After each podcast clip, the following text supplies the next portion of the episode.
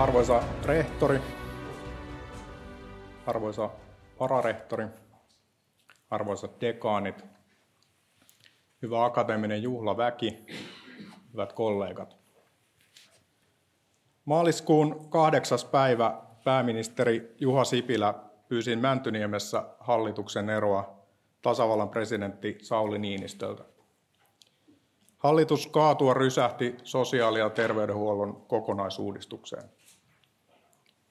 Sipilän hallitus vei sote-uudistusta eteenpäin kuin jääkiekkoilija, joka luistellessaan tuijottaa ainoastaan mailansa lavassa olevaa kiekkoa. Lätkäkaukalossa moinen toiminta johtaa siihen, että hetkenä minä hyvänsä rysähtää. Usein tuon rysähdyksen pystyy kaukalon laidalta jopa ennakoimaan. Jos lätkäkaukalossa tulevan rysähdyksen pystyy näkemään pari sekuntia ennen taklausta, niin sote-uudistuksen kohdalla se oli ennakoitavissa noin kolme vuotta aiemmin. Olen lukenut tutkimuksiani varten satoja hallituksen esityksiä, jotka koskevat erilaisia lainsäädäntöuudistuksia, joita on tehty vuosikymmenten varrella sosiaali- ja terveyspolitiikan alalla. Milloinkaan aiemmin en ole kuitenkaan nähnyt valinnanvapausuudistusta koskevan lakimuutoksen kaltaista hallituksen esitystä. Esitystä, jossa hallitus itse kritisoi ehdottamansa uudistuksen kyvyttömyyttä vastata uudistuksen tavoitteisiin. No, parhaat asiantuntijat löytyvät yleensä kaukalon laidalta. Kaikkiaan sote-uudistus tuotti tuhansia asiantuntijalausuntoja joko valiokunnassa kuultuina tai kirjallisina lausuntoina. Esimerkiksi itse olin mukana kommentoimassa sosiaali- ja terveysvaliokunnalle sote-uudistukseen liittyvistä lakimuutoksista kolme eri kertaa. Kuten hallitus itse, myös monet asiantuntijat nostivat jo uudistuksen alkuvaiheessa esiin kriittisiä tutkimustietoon perustuvia näkökohtia uudistuksen kyvystä vastata sille asetettuihin tavoitteisiin. Katse tiukasti omassa uudistuksessaan Sipilän hallitus kuitenkin jatkoi päättäväisesti tai uppiniskaisesti eteenpäin. Se ei halunnut nostaa katsettaan ylös ja oli siten kyvytön tai haluton reagoimaan. Ja kuten lätkäkaukalossa, oli vain ajan kysymys, milloin rysähtää. Voidaanko siis sanoa, että tuo kriittinen tutkimustieto ei ollut vaikuttavaa, koska sillä ei koskaan, tai ainakaan vielä, saatu aikaiseksi sellaista lakiesitystä, joka olisi mennyt valiokunnissa ja eduskunnassa läpi. Osa meistä saattaa ajatella, että tämä ei ole yksittäisen asiantuntijalausuntoa kirjoittavan tutkijan tai hänen tutkimusryhmänsä vaikuttavuuden ongelma. Tutkija ei voi sille mitään, jos poliitikot eivät halua toteuttaa uudistusta siten kuin tutkimustiedon pohjalta voitaisiin suositella. Eli Weberiläisittäin tutkijoiden tehtävänä on ainoastaan kertoa, miten asiat ovat, ja päättäjien tehtäväksi jää kiistellä siitä, miten asiat pitäisi olla.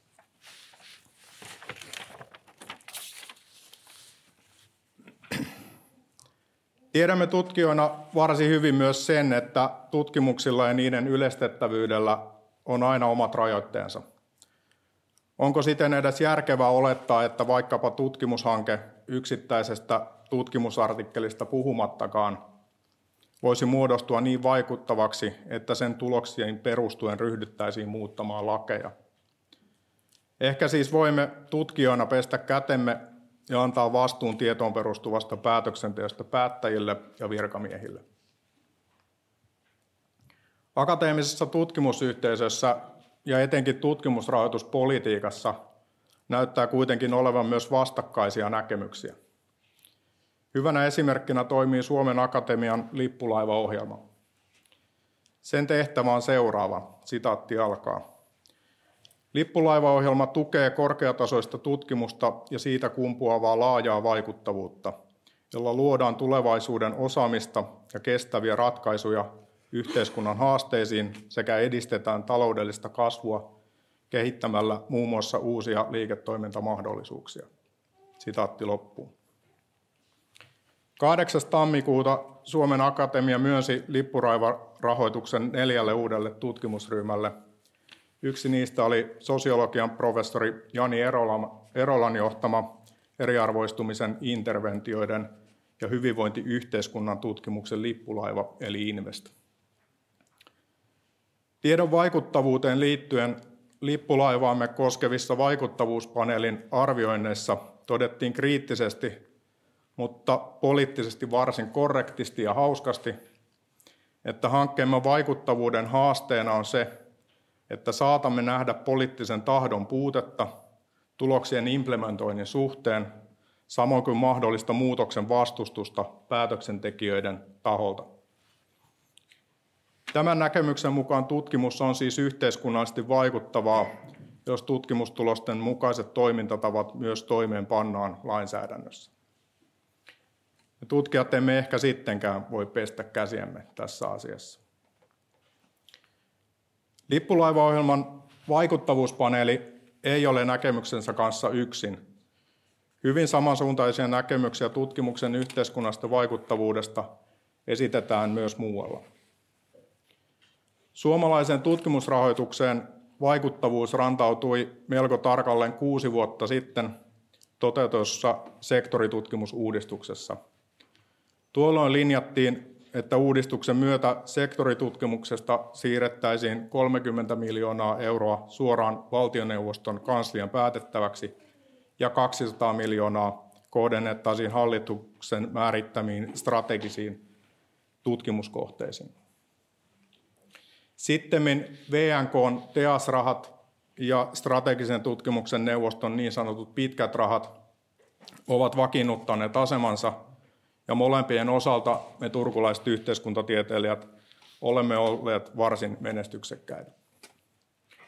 Näissä rahoitusinstrumenteissa menestyksellinen tutkimustoiminta määritellään paitsi sillä, missä määrin hanke tuottaa korkeatasoisia julkaisuja – myös sillä, missä määrin näillä tuloksilla saadaan aikaan vaikuttavuutta. Keinoina vaikuttavuuden aikaansaamiseksi korostuu tiedon tuottajien ja hyödyntäjien välinen yhteistyö. Eli tiedon, työ, ää, tiedon hyödyntäjien, hyödyntäjien on tiedettävä, mitä me tutkijat tutkimme, ja tutkijoiden on tunnistettava tärkeimmät vuorovaikutuskumppaninsa ja tiedettävä, mitä, missä ja milloin tietoa tarvitaan. Kuten sosiologi C. Wright Mills totesi jo 1950-luvun lopulla, sitaatti alkaa, sinänsä tässä kaikessa ei ole mitään hätkähdyttävää. Yhteiskuntatutkimuksen byrokraattinen käytäntö on lisääntynyt ja se epäilemättä jatkuvasti lisääntyy. Sitaatti päättyy. Suomessa on ollut aikoja, jolloin akateemisia sosiologeja on kuunneltu paljonkin mutta myös aikoja, jolloin sosiologeilla on ollut joko varsin vähän sanottavaa tai sitten heillä ei, ei ole ollut kuulijoita. Väitän, että strategisen tutkimuksen kaltaisilla rahoitusinstrumenteilla on edistetty ylipäänsä sosiaalitieteellisen tutkimustiedon yhteiskunnasta vaikuttavuutta ja siten vahvistettu ylipäänsä tieteenalan alkuperäistä oikeutusta. Haluttiinpa sosiologisen tutkimustiedon byrokraattisen käytön edistämistä tai ei, tai haluttiinpa tutkimuksen vaikuttavuuden arviointia tai ei, niin se on joka tapauksessa jo täällä. Ja sen merkitys tulee tulevaisuudessa kasvamaan. Tutkimuksen yhteiskunnallisen ja taloudellisen vaikuttavuuden arviointi tulee tulevaisuudessa koskemaan kaiken akateemisen tutkimuksen laadun ja menestyksellisyyden arviointia. Kun aloitin helmikuussa 2015 sosiologian määräaikaisena professorina, valmistauduttiin täällä Turun yliopistolla niin sanottuun RAE-prosessiin. Research Assessment Exercise sisälsi melko perinteisiä tutkimuksen laadun arviointikriteerejä, Katsottiin tutkimuksen sisältöjä, julkaisuja, ulkopuolisen rahoituksen määriä sekä tutkimus- ja opetustoiminnan painopisteitä. Ei siis mitään ihmeellistä. Itse asiassa yhteiskuntatieteellisen tiedekunnan kansainvälinen raepaneeli suhtautui haastattelussa jopa nihkeästi strategisen tutkimuksen kaltaiseen tutkimustoimintaan, jossa korostuu tiedon tuottajien ja hyödyntäjien välinen yhteistyö. Tämän tutkimuksen arvioinnin työkalu, eli RAE-prosessi, rantautui Suomeen Englannista, jossa tutkimustoiminnan arvioinnin juuret palautuvat pääministeri Margaret Thatcherin hallintoon vuodelta 1986. Vuodesta 2014 lähtien brittien tutkimustoiminnan arviointi on kulkenut nimellä Research Excellence Framework, eli REF. Siinä tutkimustoiminnan vaikuttavuuden arviointi on erittäin suuressa roolissa, ja kuten lippulaivamme vaikuttavuuspaneeli linjasi, myös REF linjaa, että vaikuttavuudella tarkoitetaan havaittuja muutoksia taloudessa, yhteiskunnassa, kulttuurissa, politiikkatoimissa, väestön terveydessä, ympäristössä, elämänlaadussa ja niin edelleen. Kyse ei siis ole pelkästään siitä, että tutkimustulosten perusteella on tehty toimenpide, kuten vaikkapa lakiuudistus, vaan jopa siitä, missä määrin kyseinen toimenpide on saanut aikaan muutoksia esimerkiksi väestön terveydentilassa. Ja näillä vaikuttavuuden arviointikriteereillä arvioidaan kaiken, kaikkien brittiyliopistojen tutkimuksen laatua kaikilla tieteenaloilla. Hyvät kuulijat,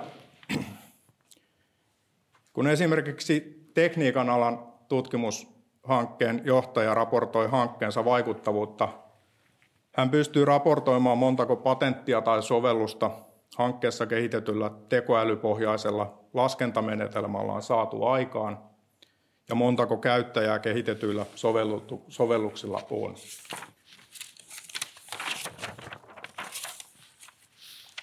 Sen sijaan koulutuksen periytymistä tutkivalta eriarvoisuustutkijalta vaaditaan melkoista sosiologista mielikuvitusta ja verbaalista akrobatiaa, jotta hän pystyy samaan. Ensinnäkin yhteiskuntatieteelliset ilmiöt eivät tapahdu hetkessä. Eivät ainakaan niin nopeasti, että voisimme mitata muutosta tutkimushankkeen loppuraportissa. Esimerkiksi 1970-luvun peruskouluuudistuksen vaikutukset sosiaaliseen liikkuvuuteen pystyttiin analysoimaan vasta reilu 30 vuotta uudistuksen jälkeen. Tarvitaan siis melko pitkiä tutkimushankkeita, ja sinänsä on ihan ok. Toiseksi, yhteiskuntapolitiikassa saattaa käydä myös niin, että muutosta ei tapahdu. Oliko sittenkin niin, että sote-uudistusta kritisoineiden asiantuntijoiden toiminta voidaan nähdä vaikuttavaksi, koska uudistusta ei viety maaliin? Ja vastaavasti, oliko sote-myönteisten asiantuntijoiden työ silloin ei vaikuttavaa? Jos näin voidaan määritellä, niin millä keinoin esimerkiksi minun tulisi raportoida tätä muuttumattomuutta vaikkapa suhteessa väestön terveyseroihin? Kolmanneksi, yhteiskuntatieteelliset ilmiöt eivät elä tyhjyydessä. Me tutkijat eroamme esimerkiksi poliitikoista muun muassa siinä, että meillä ei ole samanlaista itsevarmuutta sanoa, että juuri tämä yksittäinen toimenpide on havaitun kehityksen taustalla. Me tutkijat olemme valitettavan tietoisia regressiomalliemme selitysasteiden pienuudesta. Neljänneksi Yhteiskuntatieteellisiin kysymyksiin liittyy miltei aina myös arvolatauksia. Tutkimustuloksia käytetään myös ideologisiin tarkoitukseen, kuten C. Wright Mills asian muotoilisi. Pystymme esimerkiksi hyvinkin nopeassa aikataulussa tekemään vaikkapa tulevan hallitusohjelman tulojakovaikutusten arvioinnin, ja on aivan selvää, että näitä tuloksia tullaan käyttämään sekä puolustuskilpinä että lyömaaseina poliittisissa keskusteluissa. Riittääkö raportissa, raportista aiheutuva poliittinen keskustelu tutkimusraportin vaikuttavuudeksi, vai onko niin, että ollakseen vaikuttavaa hallituksen täytyisi muuttaa ohjelmaansa? Näihin seikkoihin liittyen voidaan ylipäänsä pohtia sitä, millaiseen näyttöön politiikan pitäisi perustua ja kuka arvottaa usein keskenään ristiriitaiset politiikan tavoitteet. Hyvät kuulijat, strategisen tutkimuksen, tutkimuksen neuvoston rahoittaman tutkimuskonsortion johtajana ja nyttemmin lippulaivaohjelmassa mukana olevana olen saanut seurata sitä, millä tavoin Suomen Akatemiassa vaikuttavuuden arviointisysteemejä ollaan rakentamassa. Ja kuten edellä olen ennustanut, vaikuttavuuden arvioinnin rooli tulee kokonaisuudessaan tulevaisuudessa kasvamaan. Se ei tule koskemaan pelkästään yksittäisiä tutkimushankkeita tai tietyn rahoitusinstrumentin alla olevia hankkeita, vaan koko akateemista tutkimustoimintaa. Yksittäisten tutkijoiden, isojen tutkimushankkeiden johtajien ja yliopistojen on syytä olla tässä kehityksessä myös katse ylhäällä. Meidän on syytä olla edelläkävijöitä ja mieluummin olla kehittämässä meille toimivia vaikuttavuuden mittareita kuin pelata katse alhaalla ja toivoa, että asia ei koske minua.